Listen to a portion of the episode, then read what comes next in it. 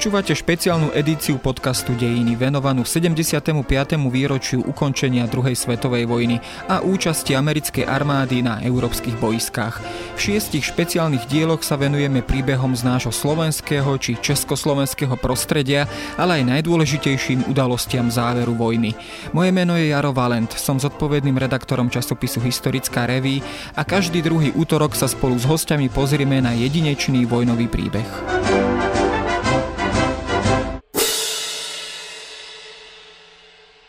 Ako by sa jej vojna ani netýkala, tak zvykli hovoriť o Bratislave príležitostní návštevníci spoza hraníc až nepríjemne blízkej Tretej ríše. Zatiaľ, čo na nemecké mesta už druhý rok dopadali bomby zo spojeneckých náletov, naše hlavné mesto akoby stále žilo v ľahkomyselnej letargii. Všetko sa zmenilo 16. júna 1944, keď sa krátko po 10. hodine predpoludním po celom meste začali rozliehať mocné detonácie z rafinérie Apollo. Nálet Ameri- amerických bombardérov natrvalo vyradil tento kľúčový priemyselný závod. No nie len to. O život prišli desiatky ľudí. Bratislava a s ňou i celá krajina sa prebudila do vojnovej reality. Za týmto prvým bombardovaním Bratislavy bola pritom dômyselná domáca odbojová špionáž a príbeh ako z najlepšieho hollywoodského filmu. Hlavnú postavu by v ňom hrala mladá a pôvabná dievčina Beatrix Pospišilová alias agentka Trixie, ktorá informácie strategického významu významu prepašovala v podveskovom páse. Akým miestom teda bola Bratislava v roku 1944 a akú úlohu v jej neoficiálnom živote hral odboj. Rozprával som sa s historikom Martinom Pošom z Historického ústavu Slovenskej akadémie vied.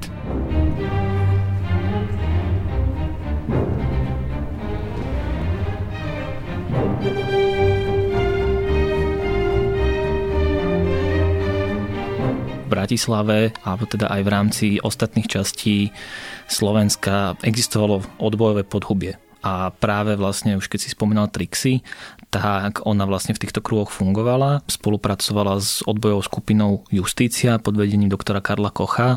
Zároveň tu máme skupinu Flóra pod vedením Kvetoslavy Viestovej. Máme potom aj ďalšie skupiny, ktoré pôsobili na Slovensku. Už teda v decembri 1943 je podpísaná Vianočná dohoda, takže už to podobie tu naozaj je jasné a nie náhodou teda iba niekoľko týždňov de facto po bombardovaní Bratislavy pukne Slovenské národné povstanie. Takže bych si, aby som to tak rozdiel, že jedna vec je ten opis Bratislavy na povrchu a druhá vec je potom tá príprava na už evidentne blížiaci sa koniec vojny a teda tam by som akože to tak diverzifikoval medzi týmito dvom, dvomi životmi v Bratislave, čo vlastne pekne symbolizuje odbojovú aktivitu v ktoromkoľvek konflikte, že jedna vec je, a to vidíme aj na tom Trixnom príbehu, ako odbojár alebo odbojárka vystupujú na vonok, čo im diktuje tá konšpiračná práca akú nutnosť, keď musia udržiavať kontakt, aby získali dané informácie.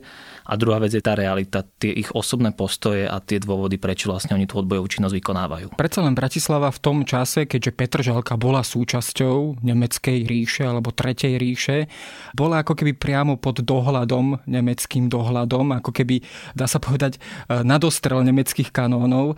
Napriek tomu tu existovala, ako si spomenul, pomerne taká bohatá tá odbojová činnosť. Súviselo súviselo to možno aj s tým, že samotný ľudácky režim bral tieto veci trošku na ľahkú váhu a podcenil aktivity tohto odbojového podzemia? Tam si treba uvedomiť, tam nie len, že Petr Žalka bola na dostrel, alebo teda bola súčasťou Tretej ríše, ale treba si uvedomiť, že existovala na, na území ľudáckej Slovenskej republiky aj tzv. ochranná zóna, teda nemecké jednotky sa priamo nachádzali na tomto území ale zároveň e, ten ľudácky režim, on aj keď vznikol, tak do značnej miery sa musel opierať o štátnych úradníkov. Napriek tomu, čo on propagandisticky deklaroval, tak do istej miery sa musel opierať na úradníkov, na tú vyškolenú pracovnú silu z republiky, ktorú de facto oprvohovali ako ľudáckí reprezentanti.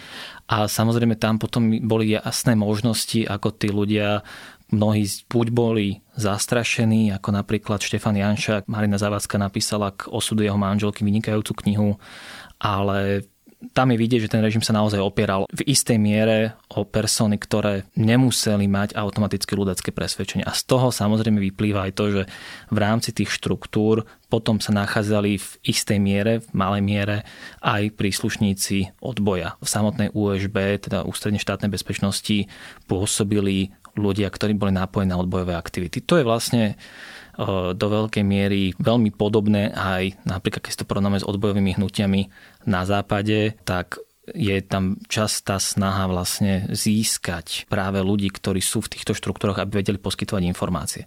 Keď porovnáme samozrejme perzekúcie voči odbojárom v rámci ľudackej Slovenskej republiky a v protektoráte Čechy a Morava, tak ten rozdiel je značný. Zároveň to netreba idealizovať. Väznica Vilave a odsudzovanie ľudí bez súdnych procesov tu vlastne začali fungovať už v marci 1939. Takže tam samozrejme nejedná sa o brutalitu ako pod Reinhardom Heydrichom, ale zároveň to netreba idealizovať. Keď sa samozrejme dostaneme k našej hlavnej postave, agentke Trixie, zaslobodná Boženy Pospišilovej, alebo teda tiež uvádzaná ako Beatrix Pospišilová, pri nej nás samozrejme prekvapí predovšetkým mladý vek. Myslím, že v tom čase náletu na Apolku mala myslím, že 19 alebo 20 rokov a napriek tomu už bola zapojená vlastne do odbojovej činnosti a nebol to teda ani nejaký jej prvý rok, ale už bola po dlhšiu dobu do tejto činnosti zapojená. Ako sa vlastne k tejto činnosti dopracovala také mladé dievča? Dá sa to povedať, že u nich bol odboj v rodine.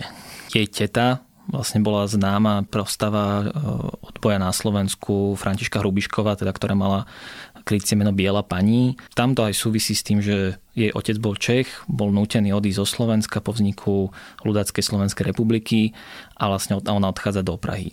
Beatrix Pospišilová v danom období študovala na gymnáziu, ale zároveň už mala aj vďaka svojej tete kontakty, alebo mala informáciu o tom, že existuje nejaký odboj a postupne vlastne napriek tomu mladému veku, ona bola ročník 1925, získavala informácia zároveň alebo nejaké skúsenosti a po tom, ak vlastne v rámci štúdia na gymnáziu začala pracovať v Lucerna v filme, v štúdiách na Barandove, kde sa zrazu ocitla v prostredí, kde mohla získavať informácie. No to bolo miesto, kde sa asi aj schádzali rôzni nacistickí potentáti, keď to tak poviem, asi to bolo atraktívne prostredie, plné herečiek a mladých atraktívnych žien.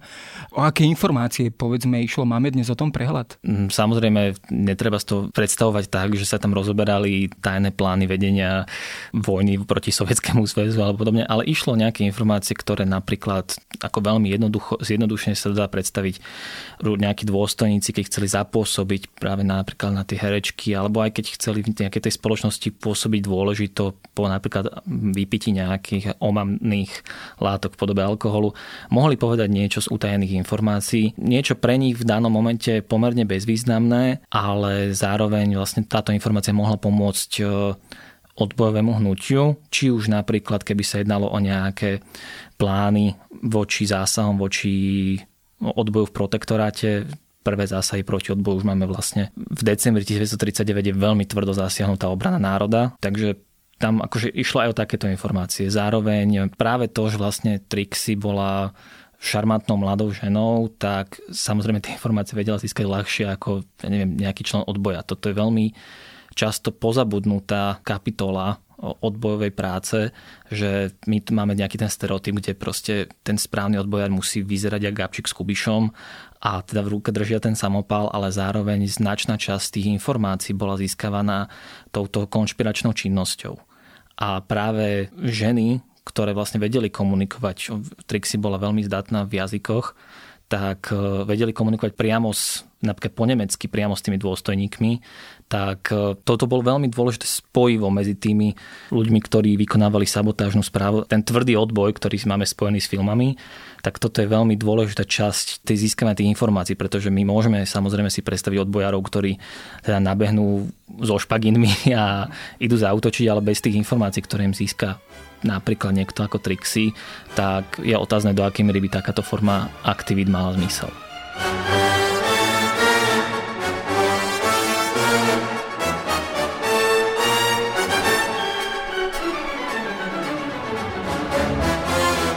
Trixie napokon musela z Prahy v podstate odísť e, na Slovensko.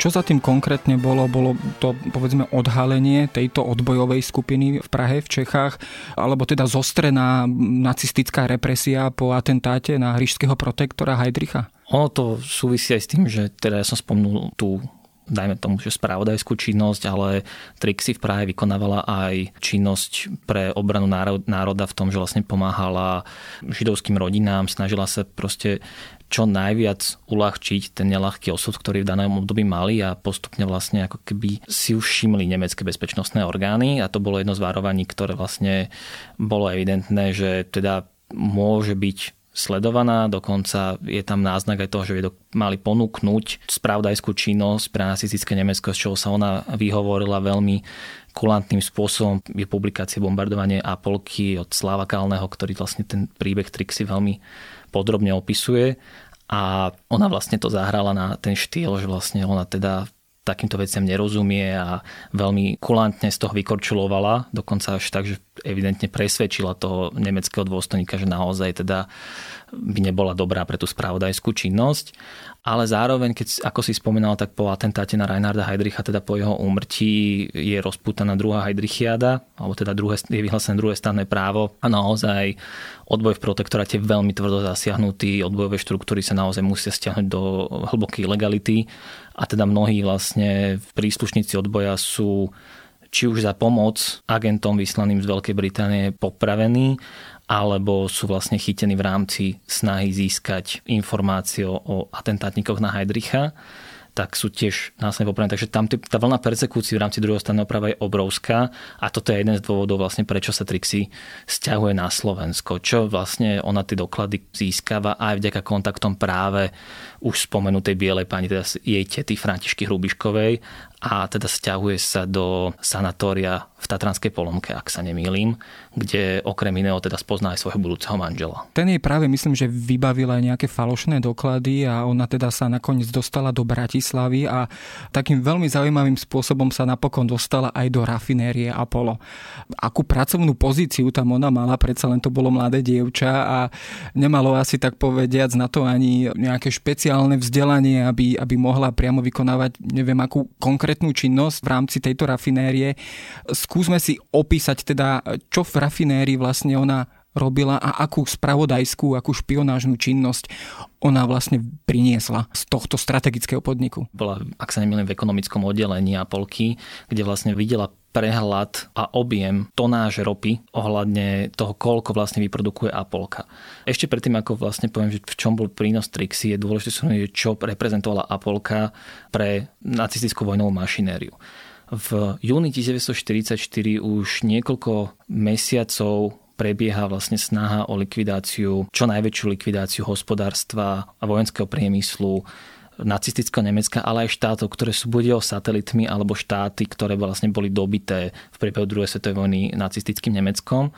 A cieľom teda bolo čo najviac poškodiť priemysel, ktorý vyrábal pre túto vojnovú mašinériu s tým, že vlastne treba si uvedomiť, že počas druhej svetovej vojny koncern, a teda Apollo patrí do koncernu IG Farben, teda priamo pod nemecký koncern a zároveň Netreba zabúdať, že Duna je veľmi dôležitou tepnou pre prepravu napríklad ropy z Rumunska. Tankery to privezli z Rumunska. Ropa sa spracovala napríklad v Apolke a následne bola použitá v rámci nemeckej vojnovej mašinerie. V tejto súvislosti sa často hovorí o tom, a skús to potvrdiť, prípadne vyvrátiť, že práve rafinéria Apollo bola strategická predovšetkým pre ten východný front, nemecký východný front alebo ruský front.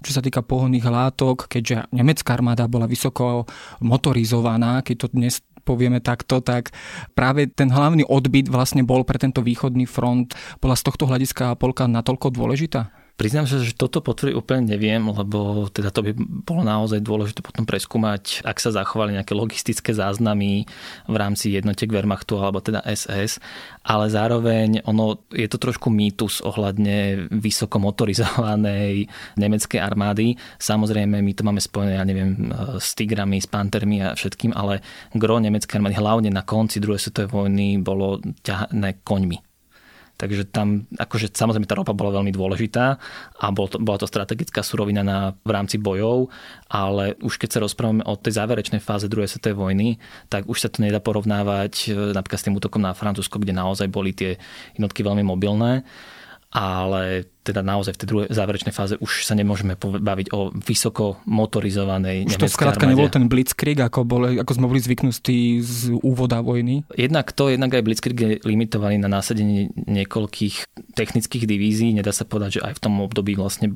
celá nemecká armáda bola vysoko motorizovaná ale zároveň naozaj tam vidíme, že ten niekoľkoročné boje, či už na východnom fronte, alebo potom tá spojenecká bombardovacia ofenzíva na nemecké priemyselné továrne sa jednoducho vyplácala.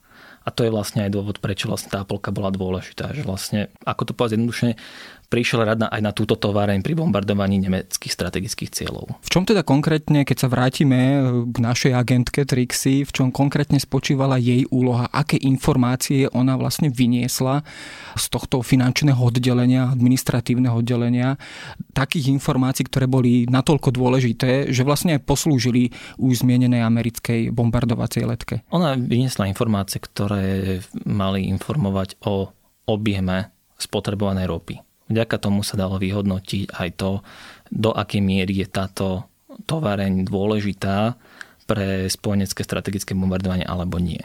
Na druhú stranu si treba uvedomiť, že továreň, ktorá má niekoľko hektárov a nachádza sa tak blízko nacistického Nemecka a orientuje sa na výrobu minerálnych olejov a teda e, nafty, a benzínu, tak skôr či neskôr by aj tak Apolka bola vysoko pravdepodobne bombardovaná.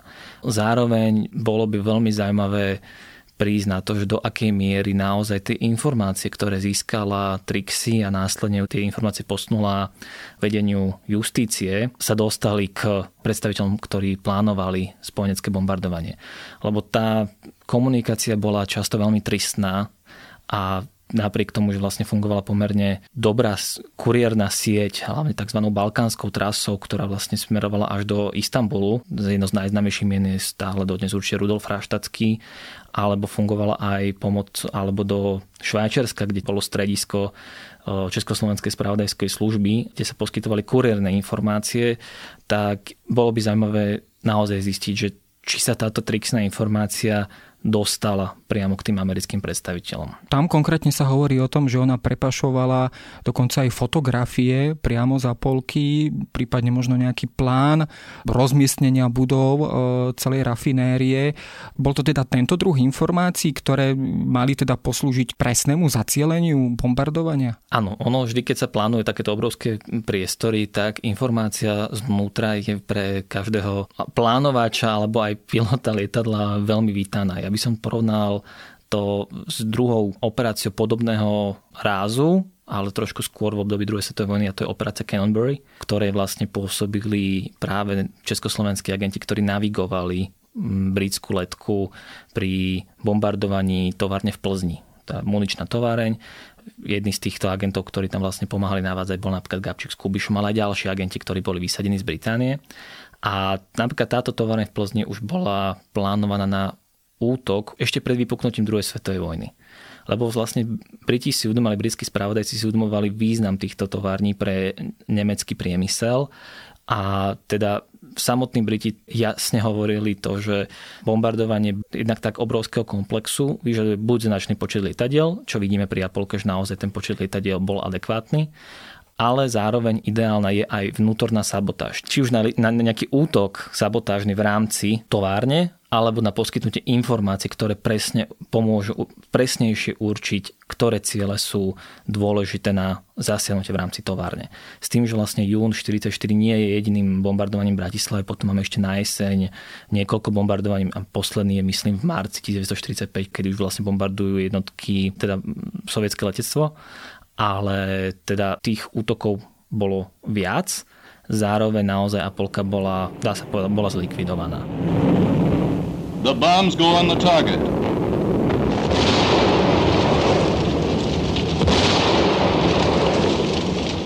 16. jún sa stal aj takým symbolom ako keby príchodu tej vojny už priamo do Bratislavy a istým spôsobom aj celkovo do krajiny na Slovensko, ako keby takým alarmom.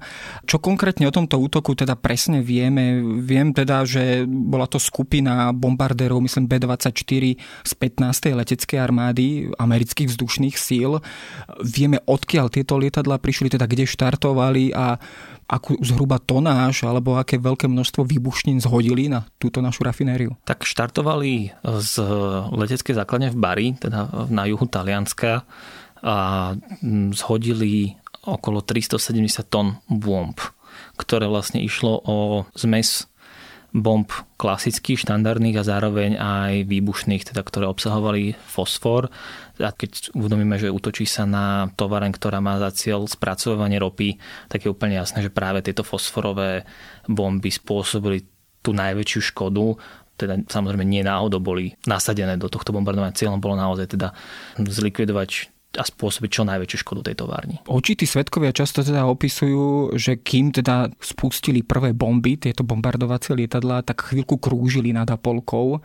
Bolo to kvôli tomu, aby istým spôsobom e, upozornili, vystrihali vlastne obyvateľov aj pracovníkov tej Apolky, aby sa stihli ukryť, alebo je to povedzme len nejaká fáma, alebo do akej miery vôbec Apolka bola na takýto scenár pripravená? Tak Apolka mala vybudované protiletecké kryty, Avšak problémom bolo to, že sa často videli spojenecké bombardovacie lietadla, tak nereagovalo sa ne veľmi. Napriek teda spomenutému krúženiu spojeneckých bombardérov, na ktoré spomínajú očití svetkovia. Ďalším dôvodom, problémom bolo to, že vlastne protiletecká sirena, alebo teda sirena, ktorá mala varovať pracovníkov v rámci Apolky, mala byť spustená až v tom momente, kedy dopadli prvé bomby. To už teda na beh do krytu je pomerne neskoro, keď už padajú bomby tam vlastne tá sirena mala zaznieť už vtedy, keď sa objavili lietadla. Tie však zazneli neskôr až po vypustení bomb a to vlastne spôsobilo do istej miery aj potom isté e, straty na životoch v rámci zamestnancov továrne. S týmto práve bola konfrontovaná aj samotná agentka Trixie, teda ona pri spojenecku, alebo teda pri americkom útoku na Apolku bola priamo prítomná v tom areáli dnes myslím, že máme aj nejaké jej konkrétne svedectvá. Čo sa tam teda vtedy odohralo? Bola ona aj, myslím, že nútená dokonca identifikovať niekoľkých mŕtvych. Áno, ona spomína vlastne na to, že vlastne musela identifikovať e, mŕtvych, ktorých bolo v rámci Apolky viac ako 70 a teda spomína na naozaj brutálnu situáciu po bombardovaní. No, medzi tými, ktorých identifikovala, boli jej známi, ľudia, ktorých stretávala na každodennej báze a samozrejme na jej psychiku to muselo mať obrovský dopad, lebo si uvedomovala, že aj jej odbojová aktivita dopomohla k tomu, že nie len že bola zničená továreň, ale že boli zároveň pri zničení tej továrne zabití aj títo ľudia. Na druhej strane si treba uvedomiť, že nemôžeme sa na to pozerať očami dnešnými, ale uvedomovať si, že teda prebiehal naozaj najväčší konflikt v ľudských dejinách a teda je pochopiteľné, že Trixina psychika bola zasiahnutá. Myslím si, že by každý normálne zmýšľajúci človek bol zasiahnutý takouto situáciou. Zároveň si treba pozerať na to bombardovanie Apolky v širšom kontexte. Samozrejme, netreba zabúdať, že nie len Apolka bola bombardovaná, Bohužiaľ boli trafené aj isté miesta v Bratislave. Súvisí to aj s tým, že vlastne keď bola to rafená polka, tak práve tie výbuchy a spojenie vlastne s plameňmi a ropou, benzínom a ďalšími minerálnymi olejmi spôsobili obrovský čierny mrak, čo zásadne zhoršilo navigovanie pre spojeneckých letcov a tie zásahy boli podstatne menej presné. Trafilo to napríklad budovu Dunaj plavby alebo aj budovu dnešného Slovenského národného múzea na Vajenského nábreží. Takže tam by sme tiež nemali zabúdať na to, že sa trafili sa aj iné budovy. Zároveň rozhodne nešlo o kobercové bombardovanie, kedy by naozaj Bratislava bola zasiahnutá podstatne tvrdšie a tie obete na životoch by aj kvôli tomu, že väčšina obyvateľstva teda nejak nevnímala prelety spojeneckých lietadiel nad Bratislavou ako dôvod na odchod do protileteckých krytov, tak tieto obete a straty na životoch by boli podstatne vyššie. Ten počet obetí sa rôzne pohybuje. Ja som sa s rôznymi číslami, keď mám pravdu povedať, stretol od myslím, že 130 až po nejakých 230 obetí. Asi v tom dnes historici možno nemajú úplne tiež ešte jasno, ale každopádne ten počet obetí v porovnaní s nemeckými mestami, kde naozaj dochádzalo ku kobercovým náletom, bol o mnoho, o mnoho nižší. Čím to bolo, že Bratislava nebola takto masívne bombardovaná? Nebola tak dôležitá v tej vojenskej leteckej stratégii amerických vzdušných síl alebo spojeneckých síl? Ono to súvisí aj s tým, že Bratislava nebola tak dôležitým mestom, alebo jedným z cieľov bombardovania Nemecka je aj to, že vlastne pod tým tlakom bombardovania otočia civilné obyvateľstvo proti nacistickým pohlavárom. Čo jednoducho nebol cieľom Bratislave, a na druhú stranu treba si uvedomiť, že satelitná ľudovská republika nemá taký istý význam bez pochopiteľných dôvodov ako hlavné metropoly nacistického Nemecka. Keď sa pozrieme e, aj na tie neskoršie dni, spomínal si teda, že Bratislava bola ešte bombardovaná niekoľkokrát. Dokázal sa vôbec vtedajší režim a vtedajšie vojenské sily ľudáckého režimu a Slovenskej republiky vtedajšej postaviť vôbec na odpor, povedzme aj voči týmto leteckým americkým silám. Odohral sa povedzme niekedy scenár, kedy došlo k nejakej prestrelke a mala Bratislava vôbec nejakú protivzdušnú obranu? Hlavnou reakciou vlastne ľudackého režimu bolo skôr využitie tohto bombardovania na to, aby poukázali na nehumánnosť e, spojeneckých síl, alebo teda bombardovania.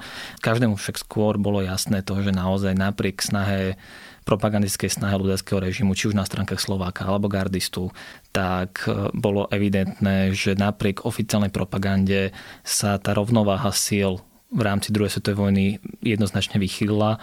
Už len to, že spojenecké bombardovacie lietadla mohli lietať nad územím Európy už po júni 1944 pomerne slobodne, bez nejakého veľkého ohrozenia. To je vlastne, myslím, že aj odpoveď na tvoju otázku, že nejaké reálne ohrozenie im, im tu nehrozilo, nakoľko už im to reálne ohrozenie nehrozilo poriadne už ani vo Francúzsku predtým, alebo už naozaj tá spojenecká dominancia v rámci vzdušného priestoru bola jasná. A súvisí to aj s tým, že vlastne mali nejaké strategické priestory, podarilo sa teda vylodiť v Normandii, ale veľmi dôležitým strategickým priestorom nielen pre bombardovanie, ale napríklad aj na nasadzovanie československých agentov polo spomínané Bary. Juh Apeninského poloostrova tvoril základňu napríklad pre lety do strednej Európy, čím sa značne skrátil let oproti predchádzajúcim rokom, kedy bolo nutené letieť napríklad do Spojeného kráľovstva, kedy ten let bol pomerne náročnejší.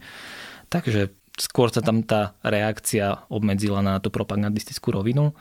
Zároveň však to spojenecké bombardovanie niekedy malo aj negatívny dopad na aktivity lokálneho odboja, kedy vlastne okrem Apolky bolo bombardovaných viacero iných tovární, rafinérií a medzi jednu z nich patria aj rafinéria v Dubovej, ktorá práve v povstaleckých plánoch s ňou sa rátalo ako s továrňou, ktorá bude využitá pre potreby povstaleckého vojska a aj tá bola zlikvidovaná. Práve to je ten dôvod, prečo som ja dal tú otázku, že bolo by zaujímavé zistiť, že do akej miery sa tie trixné informácie, ktoré ona vyniesla naozaj s riskovaním vlastnej bezpečnosti a bezpečnosti svojich blízkych, dostali k tým plánovačom spojeneckého bombardovania, nakoľko napriek tomu, že domáci odboj upozorňoval na význam tejto továrne, tak vlastne v auguste 1944, len niekoľko dní pred vypuknutím Slovenského národného povstania, bola aj tá rafinéria v Dubovej zbombardovaná a zlikvidovaná. No, ako si naznačil, jedinou takou možnou odpoveďou režimu aj na toto bombardovanie a polky a, a ďalšie spojenecké akcie bola v podstate len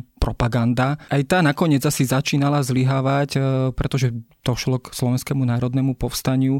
A znamená preto povedzme aj tento dátum 16. jún aj taký prelom v nejak v mentalite obyvateľstva, že naozaj si ľudia uvedomili, že jednoducho s tým Nemeckom, s nacistickým režimom akokoľvek by sa to ktokoľvek snažilo ospravedlniť, jednoducho nemá zmysel ďalej pokračovať a verejná mienka sa naozaj začala lámať e, aj v prospech povstania. Nemáme prieskumy verejnej mienky z daného obdobia. Zároveň ja si myslím, že už v lete 44 alebo v júni 44 už môže to znamenať nejaké potvrdenie toho pocitu, že Nemecko prehráva, ale ja si myslím, že už naozaj bolo jasné, že Nemecko prehráva tú vojnu už dlhšie. Už jeden z tých prelomových bodov je samozrejme bitka pri Stalingrade a už vlastne od týchto momentov samozrejme lokálna propaganda to nechcela priznať, ale zároveň tu boli vysielania z londýnskeho BBC, ktoré samozrejme bolo problematické, bolo to riskantné počúvať a nie každý mal k tomu prístup. A zároveň aj jedna z úloh odboja bolo šíriť informácie napríklad, ja neviem, o vylodení v Severnej Afrike, vylodenie v Taliansku, vylodenie v Normandii. Takže tam tých momentov, kedy vlastne už aj vďaka tej šeptanej propagande alebo šeptaným informáciám, a tiež to bola propaganda, že nebudeme si klamať, tak sa dostali informácie k domácemu obyvateľstvu. Často v ohnutej verzii oproti reálnym udalostiam, ale tie informácie tu boli. Samozrejme, priame bombardovanie mesta tieto informácie potvrdilo, takže v tomto to môžeme vnímať ako zlomový bod ale nepovedal by som, že to vlastne sa jedná o jediný alebo nejaký vrcholovo prelomový bod v pohľade domáceho obyvateľstva, ale poskytlo to nejaké potvrdenie tých fám nepotvrdených dovtedajších. Osud účastníkov tejto akcie, aj špionážnej akcie pokračoval nejakým spôsobom ďalej. Bola vlastne celá táto odbojová činnosť skupiny Justícia e, odhalená režimom a ako vlastne skončila aj po druhej svetovej vojne, ako jej členovia vlastne skončili po druhej svetovej vojne po nástupe komunistického režimu. Napokon vieme, že častokrát československí leci, ktorí teda fungovali v britských vzdušných silách, skončili vo väzení postihol podobný osud aj práve túto skupinu? Československé leci sú takoutou vlajkovou loďou v rámci vnímania spoločnosti o tom, že keď sa rozprávame o tom, že kto skončil za komunizmu vo väzniciach. Krutou pravdou však je, že skončili tam aj mnohí ďalší odbojári a nevyhlo sa to ani odbojovej skupine Justícia, pre ktorú vlastne Trixie vykonávala odbojovú činnosť. Skupina po bombardovaní Apolky sa stiahla, ale tá Trix nebola zatknutá, neprišlo, akože samozrejme napríklad ten dok- spomínaný doktor Hudec, ktorým vlastne ona spolupracovala, ktorý vlastne prijal do Apolky, teda vedel o tej činnosti, ale neprezradil ju. Skupina Justícia sa stiahla, Niektorí z nich boli v rámci perzekúcií popravení začiatkom roku 45 nie len kvôli bombardovaniu Apolky, ale počas perzekúcií, ktoré následovali po porážke Slovenského národného povstania. Ale napríklad vedúci predstaviteľ justície Karol Koch prežil ale teda február 48 pre tých, ktorým, pre tých odbojárov, ktorým sa podarilo prežiť druhú svetovú vojnu, ich odbojové násadenie a následné aj perzekúcie, či už v protektoráte Čechy a Morava alebo v rámci ľudáckej Slovenskej republiky a po porážke Slovenského národného povstania znamenal opäť obrovskú ruptúru v ich životoch. Trixie teda neskončila vo vezení, ale teda jej rodine bola v rámci represí komunistického režimu znárodnená knih Tlač, ak sa nemýlim ktorá vlastne patrila rodine Čelkovcov, teda rodine, do ktorej sa Trixie priženila. A napríklad Karel Koch bol napriek svojej významnej odbojovej činnosti odsúdený v roku 51, pobudol v lágroch vlastne prešiel cez Ilavu, Leopoldov, Mírov a vlastne až bol uväznený až do roku 63, kedy mu bola udelená amnestia a po príchode jednotiek Varšavskej zmluvy v auguste 68, tak následne sa rozhodne pre emigráciu odchádza do Kanady, kde aj umrel. Zároveň však práve Karel Koch je veľmi zaujímavou postavou odbojárov na Slovensku, pretože on v tom povojnom období veľmi pekne zhodnotil mnohé spory v rámci odbojového hnutia, kde vlastne on poukazoval na to, že teda my často delíme odboj na občiansky a komunistický, ale Karel Koch, ak môžem citovať teda z jeho knihy, ktorá bola vydaná v 47., tak on tam videl podstatne viac tých smerov, čo je pochopiteľné, bol to človek, ktorý to videl znútra a bol to človek, ktorý naozaj ako Čech, ktorý zostal na Slovensku, spolupracoval s obranou národa, dokým jej štruktúry na Slovensku neboli rozbité a potom zakladá spoločne s ďalšími justíciu, tak vlastne v povojnovom období napísal tento text vo svojich spomienkach. Skupina dnešných demokratů se věnovala prevažne politickým otázkam. Našla teprve později spojení s Londýnem. Konečne převzala přípravu povstání v širokém rámci. Co rozlišovalo demokraty od justice? Mysleli ako komunisté už na to, oč dnes medzi sebou bojují. Píše tento text v roku 46. Justície se postavila jen proti nadčloviekom. Chtela im vyrvať no, rodný pozemek. Nestarala se, jaký dvojdomek na ňem bude postaven. Se spoločnou záhradkou nebo plotem medzi dvojí zeleninou? Jeden nebo dva hlídací psy? O to vše nešlo. Jen vyhnať vetšelca. možno nazvať lidským horovaním proti nadlidskej ukrutnosti. Vlastne tam on zhrnul to, že vlastne často on ako človek znútra vnímal, že tie odbojové aktivity boli príliš sprevádzané internými vojnami medzi ďalšími odbojármi a tomuto sa vlastne justícia chcela vyhnúť a zaujímavým prístupom k tomu mala aj skupina kedy, ktorá naozaj v istých obdobiach združovala naozaj veľmi široké spektrum odbojárov. A práve na tom je to tragické, že práve títo odbojári, ktorí naozaj aj, aj po vojne nešli do politiky, tak boli persekvovaní a vlastne Koch bol zatvorený vo väzniciach 12 rokov svojho života. S tým, že vlastne väznili ho predtým ešte aj nacisti.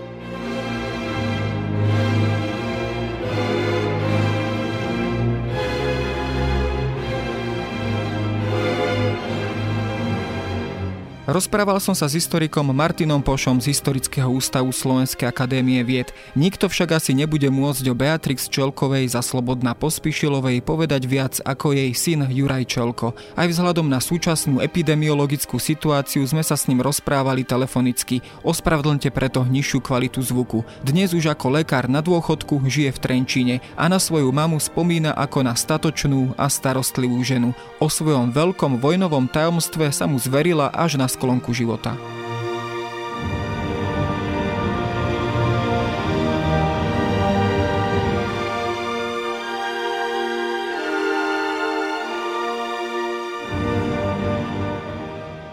My sme o tom nemali ani tušenia a prvýkrát som sa o tom dozvedel vlastne až z reportáže novinára pána Juraja Vereša, ktorý s ňou urobil rozhovor, to bolo na pokračovanie o bombardovanie Apolky a vtedy ani máme sa do toho veľmi nechcelo, ale jej priateľka ešte z Lucerna filmu, herečka a spisovateľka Nataša Tánska ju prehovorila, že na čase, aby sa hovorilo aj o spolupráci so západnými spojencami. Ako si vlastne vaša mama na to spomínala, na celú tú špionážnu, keď to takto dnes nazveme, a respektíve odbojovú činnosť? Ona začínala ako veľmi mladé dievča. Pocitovala strach pri tom, alebo ako vám tieto chvíle, tieto roky opisovala? Viete čo, mama nemala strach. Ja som v živote nevidel. Ona bola typ, povedal by som, až tak trochu hazardného hráča ona bola na špionáž pripravovaná veľmi systematicky v Prahe, keď mala 16 rokov. Tam ju vlastne vtedy tá obrana národa, čo bola organizácia, tak jej zabezpečila, že robila v Lucerna filme a riaditeľ Lucerna filmu na Barandové bol doktor Broš. No a oni ju pripravovali tak, že ona musela za prvé ohúriť Nemcov, pretože tam chodili vysoké šarže Wehrmachtu, musela ich ohúriť svojimi vedomosťami. Takže mama musela poznať Wagnerové opery, nemeckých klasikov čítala v originále, samozrejme, že musela poznať všetky nemecké reálie, históriu a predovšetkým nemecké filmy, pretože kvôli tomu tam oni chodili. Ona musí, musela skrátka upútať svojimi vedomosťami napriek svojmu veku. Takže samozrejme, že ju učili aj také veci ako tá ríška, povedzme, že ako absolvovať prípitky a neopiť ako si udržať kurizantov od tela a podobne. A mama mala totiž Nemčinu, ona hovorila po nemecky ako Nemec. A okrem toho bola veľmi atraktívna, takže sa im hodila do toho prostredia. A mama nikdy, čo som mu poznal, sa nejak neprejavovala, že by mala strach. O nej aj známe a teda sa to o nej často hovorí, teda, že tak ako ste to aj naznačil, že vynikala vlastne jazykovými schopnosťami, teda myslím, že okrem Nemčiny tam boli ešte aj nejaké ďalšie jazyky. S takouto kvalifikáciou sa viac menej dostala do rafinérie Apollo. Ako si ona spomínala na, myslím, že to boli dohromady tri mesiace, ktoré tam strávila až teda do toho bombardovania. Ako si ona spomínala, že akým spôsobom sa tam vlastne dostala a ako vyzerala tá jej činnosť? Činnosť v Apolke? Tak ona keď potom, lebo bola v Prahe vypočúvaná na gestape, potom na falošný pas ušla na Slovensko. No a tu mala tú tetu, ktorá s jej otcom, oni boli z Moravy, ale študovali vo Viedni. No a oni mali, mali najväčšiu zásluhu na maminej Nemčine. No a najprv dostávala také menšie úlohy. Tá odbojová skupina profesora Kocha Justícia ju do toho zapájala. No a potom potrebovali niekoho, kto by zistil z Apolky rozhodujúce údaje pre západných spojencov. Tak profesor Koch si už zavolal a opýtal sa, či si na to trúfa. Tak ona samozrejme hneď, že áno. Tak ju poslal za asistentom Barbaričom na lekárskú fakultu a že on bude zodpovedný pozadí za tú akciu. Tak prišla za ním a on sa pýtal, že čo by potrebovala vedieť. No, že potrebuje vedieť, mať zoznam vedenia Apolky a charakteristiku tých všetkých riaditeľov. No tak boli štyria, tak prvý bol doktor Vilik, inžinier doktor, to bol riaditeľ, ktorý bol vysoký špecialista na ten jeho odbor. Mali náš povedz, bol to ríšský Nemec, ale mal povedz slušného človeka. Potom tam bol jeden, ktorý sa to bol fanatický nacista, ktorý má rozhodujúce slovo. Potom tam bol jeden doktor Húla, Čech, ale má manželku Nemku.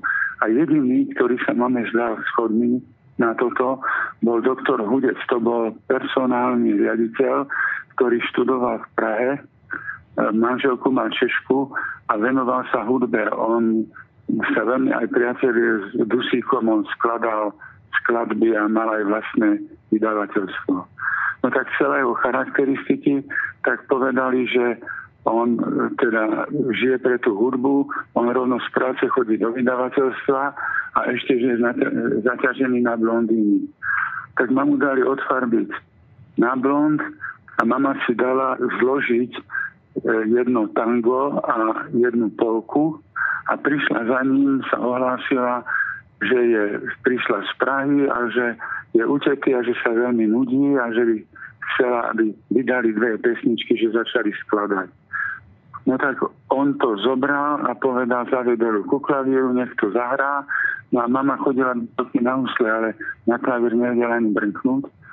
Tak povedala, že má krému, tak či by to nemohol zahrať. Tak on to zahral, povedal, je to dobré, ale treba to ešte dorobiť, tak ho pozval ďalší deň, potom pozval na večeru. No a veľmi ho zaujímali historky z Prahy, pretože tam študoval, tak mama bola veľmi zábavný spoločník, mala zmysel pre humor a tak. Len mama začínala byť nervózna, lebo už sa ťahal druhý týždeň a o nič. No a potom je povedal, že či by sa nechcela pozrieť do Apolky, kde on pracuje tak mama zohrala takú prekvapenú, ako naivku, že si myslela, že on sa živí len hudbou a tak, no tak pozvali do tej Apolky, tam reprezentačná riaditeľská miestnosť, sekretárka dala kávu a on teraz videl, akože urobil na ňu dobrý dojem, trošku ješitno zapracovala a pýtal sa, či sa jej páči. Tam ona povedala, že sa mi páči. No a že on by mohol zamestnať, že či chce tam robiť. No a mama vtedy vsadila všetko na jednu kartu a povedala mu, pán doktor, teraz nejde o to, či sa mi páči alebo nie, či tu chcem robiť. Vy ma musíte zamestnať a dať na miesto, kde budem mať detailné informácie o výrobe. No takže on zbledol, ako povedal, to je provokácia, zobral telefón, že volá USB. No a mama mu chytila ruku, aby teda nemohol zavolať a povedal mu, pán doktor, ja veľa riskujem. Ale uvedomte si, keď ja odtiaľ to nevidím, že koniec vojny sa blíži a ľudia, ktorí ma poslali, vedia, kde som. A na také veci sa nezabúda. No tak on úplne zbledol, potom sa prechádzal a ona povedala, že dôverujte mi, ja vám dôverujem, skúste to. Tak on povedal, dobre, tak ja to riskujem, ale slúbte mi, že keď vás chytia, tak ja som o ničom nevedel. No on ju dal na oddelenie finančnej a technickej kontroly, kde vlastne o každom litri ropy a benzínu mala prehľad.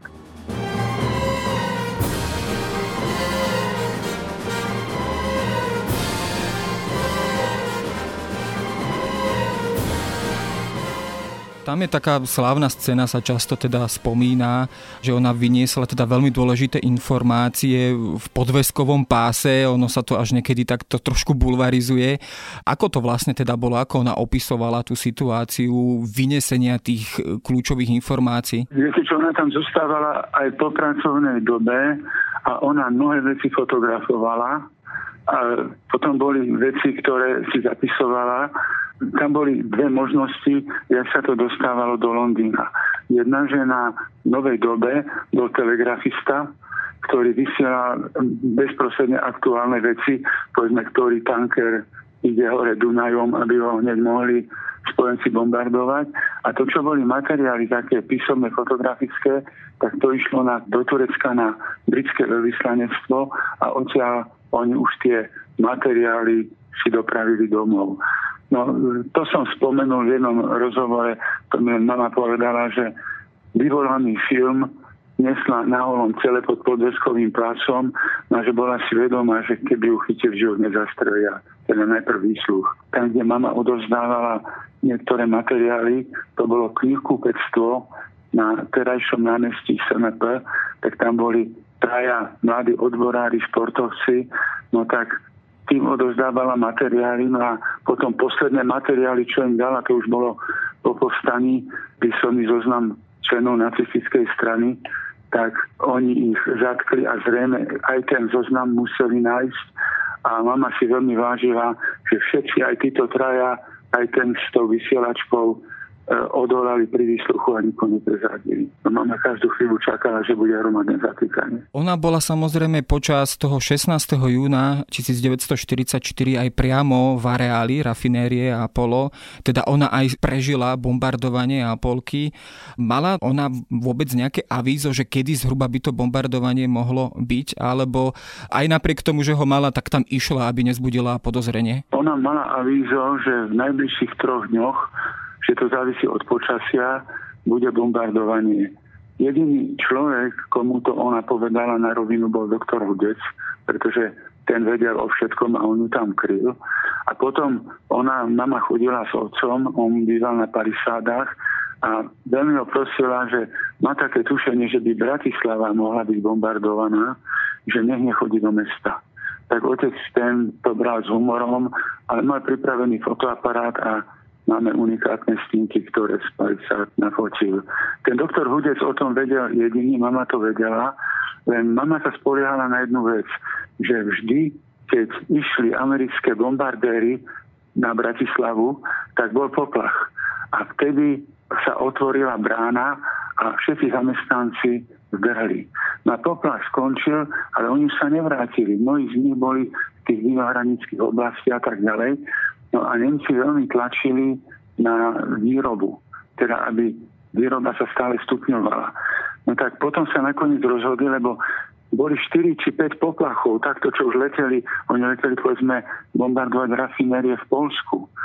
A boli už takéto poplachy a tak sa rozhodli, že majú spolahlivé kryty a že zalezú do krytov, keď bude poplach a že keď tie lietadla preletia, tak vylezú z krytov a budú pracovať. Takže aj teraz, keď bol ten nálet, tak vedenie Apolky malo zavčasu informáciu, že lietadla sa blížia. Ale nikto okrem doktora Hudeca nevedel, že idú bombardovať Apolku. No a doktor Hudec, tým, že to vedel, tak mal pripravené auto a zobral aj sekretárku a ešte pred bombardovaním zdrhol, že mu museli otvoriť brán, lebo bol riaditeľ. No a mama stále čakala, kedy zaznejú sirény. Nikdy sa neodhalo, prečo práve vtedy sirény nehúkali. No a keď lietadla krúžili nad Apolkou, to nie, že prišli a hneď začali spúšťať, tak mama bola v administratívnej budove, tak vyšla von na nádvorie a tam sa pozerala. No čakala stále na poplach. A poplach nič, tak ľudia pracovali. Až keď prvá bomba padla práve na tú administratívnu budovu, tak až vtedy zaučali sirény. Mamu zachránilo v podstate to, že až keď začali padať tie bomby, tak sa otvorila brána, jak bola na tom nádvorí, tak utekala von. A na tom mieste, kde predtým stála, tiež padla bomba. A mama sa dostala von na chodník a začala utekať pozdĺž chodníka a tam bol plot, ale to boli len také tyčky kovové vertikálne. Takže tlaková vlna ju úplne zmietla na ten chodník a teraz ležala na tom chodníku celú tú dobu. No povedal, to bolo príšerné, že nevedelo ten hluk, že sa nedalo dýchať. Že ona mala pocit, že takto asi vyzerá koniec sveta. A bola úplne ako nič nevnímala, až potom nejaké ruky z dvoch strán ju zdvihli a dotiahli ju do Apolky, tam mali kolanice. Pretože tie ťažké materiály vláčikmi prevážali. A, tak, a na pražcoch, na koleniciach, na každom pražci jedna mŕtvola. spálená a ona musela identifikovať. Práve táto situácia sa v súvislosti s ňou spomína, teda že ona bola nútená vlastne identifikovať vlastne kolegov, ľudí, ktorých dobre poznala. To muselo mať zrejme aj potom na ňu akože veľký vplyv, veľkú traumu to muselo v nej vyvolať. Spomínala na to často? Mama bola mentálne veľmi silná, takže ona dokázala zvládnuť veci aj stresy tak, že neprenášala na okolie. Ale napríklad u nás až do jej smrti sa nesmelo piesť meso. Vôňu pečeného mesa nemali veľa, pretože tí ľudia boli spálení, že aj to pripomínalo vlastne to. Aj keď my sme nevedeli vtedy prečo, lebo ona sa s nami o tom nebavila, ako s deťmi.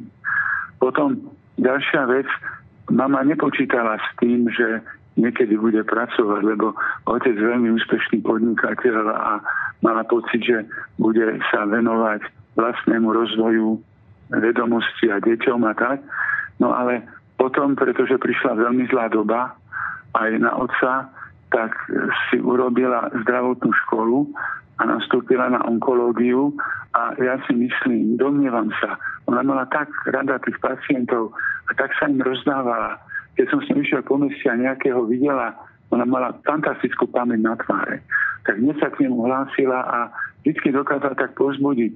A ja som mal pocit, nikdy sme sa o tom nebavili, že ako keby tým ťažkým onkologickým pacientom chcela vlastne vykompenzovať to, čo už tým mŕtvým z Apolky nemohla. Lebo ona nepredpokladala nikdy, že by tam mohli byť také straty. Ona aj po bola v styku s doktorom Hudecom, lebo jeho chceli súdiť pre kolaboráciu a na základe mamino svedectva ho ospravedlnili. Tak doktor Hudec povedal, že keby oni vedeli 100%, že idú bombardovať Apolku, že by zamestnancov vyhnali. Oni len vedeli, že na Bratislavu idú bombardéri ako 4-5 krát predtým. Takže mama nepredpokladala, že by vôbec takéto straty mohli byť. Mimoriadný ľudský osud, ktorý akoby si žiadal až filmové spracovanie, nám príliš často zostáva skrytý a nesú si ho so sebou ľudia, ktorých máme v našej bezprostrednej blízkosti. Práve to je aj prípad Beatrix Čelkovej. O spomienku na ňu sa s nami podelil jej syn Juraj Čelko.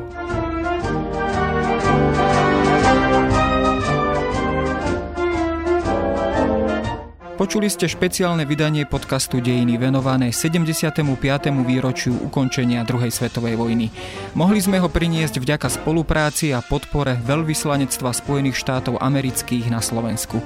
Prihláste sa na jeho odoberanie vo vašej podcastovej mobilnej aplikácii na platformách Apple Podcasty, Google Podcasty alebo v službe Spotify.